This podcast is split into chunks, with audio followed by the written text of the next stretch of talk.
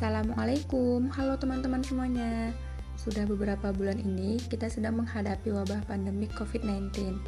Nah, selama pandemik ini kita dianjurkan untuk physical distancing atau pembatasan secara fisik dan kita dianjurkan untuk stay di rumah aja atau stay di kosan aja atau stay di asrama aja. Jadi, kali ini aku akan membahas tentang bagaimana caranya produktif selama di rumah aja. Kenapa aku mengambil tema ini? Karena banyak nih teman-teman yang bosan di rumah, nggak betah di rumah lama-lama, atau gabut di rumah. Tahu gabut kan ya? Gabut itu artinya sebuah kondisi di mana seseorang tidak memiliki kegiatan atau aktivitas tertentu. Di mana pun mereka berada, jadi merasa gabut gitu. Ngerasa nggak ada kerjaan di dalam rumah, pengen pergi main, pengen nongkrong. Padahal sih kalau teman-teman tahu, diam di rumah juga bisa tetap aktif dan produktif loh. Teman-teman pasti pada tahu kan produktif itu apa?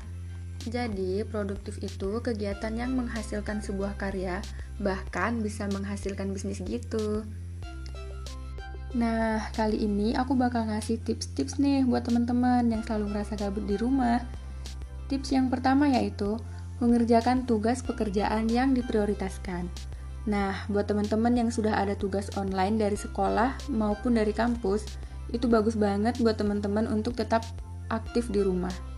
Dan juga banyak nih yang bilang, dan termasuk aku juga sih, yang merasakan kalau tugas dari pembelajaran online ini lebih banyak dari tugas pembelajaran biasanya.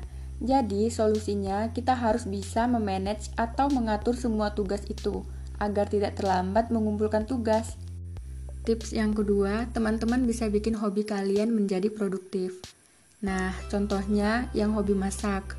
Ini kondisi yang sangat bagus buat teman-teman untuk terus belajar meningkatkan skill masak kalian. Siapa tahu kan bisa jadi chef nomor satu di Indonesia. Hehe. Nah, terus hobi masak ini juga bisa teman-teman lebih produktifkan lagi menjadi bisnis. Jadi, yang suka masak kue nih, kalian bisa bikin kue yang lagi tren saat ini lalu dijual bisa lewat WhatsApp, Facebook, atau sosial media yang lainnya. Tips yang ketiga, buat teman-teman yang hobi menulis, ini kesempatan banget buat teman-teman yang hobi menulis. Karena bisa terus produktif menulis, lalu bisa sampai jadi buku, dan juga diterbitkan. Keren gak sih? Jadi, hobi teman-teman itu bisa menghasilkan karya. Nah, tips yang keempat, Buat teman-teman yang hobi ngedit video, teman-teman bisa upload karya editing video kalian itu di media sosial ataupun di YouTube. Tips yang kelima, olahraga.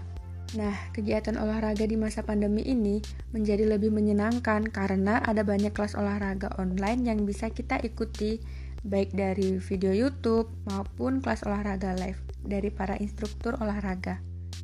Tips yang keenam, menambah wawasan. Selama masa pandemi ini, ada banyak kelas online untuk menambah wawasan. Kita bisa memanfaatkan kesempatan ini untuk mengembangkan diri atau menambah pengetahuan sesuai bidang yang kalian minati atau sekedar mendapatkan inspirasi. Nah, terus bagaimana sama yang hobi rebahan? Hobi rebahan ya kalau untuk saat ini sih bagus karena untuk mengurangi rantai penularan COVID-19. Tapi ya masa sih hobinya cuma rebahan doang? Pastikan punya hobi ya teman-teman, biar hidup bisa dinamis, gak statis gitu-gitu aja. Jadi buat teman-teman yang gak punya hobi, menurut aku sih pasti teman-teman punya harapan dan cita-cita kan ya. Nah, itu bisa teman-teman jadikan sebagai kegiatan yang produktif untuk menuju harapan kalian tersebut. Sekian tips-tips produktif selama di rumah dari aku. Semoga podcast ini bermanfaat buat teman-teman semuanya. Wassalamualaikum.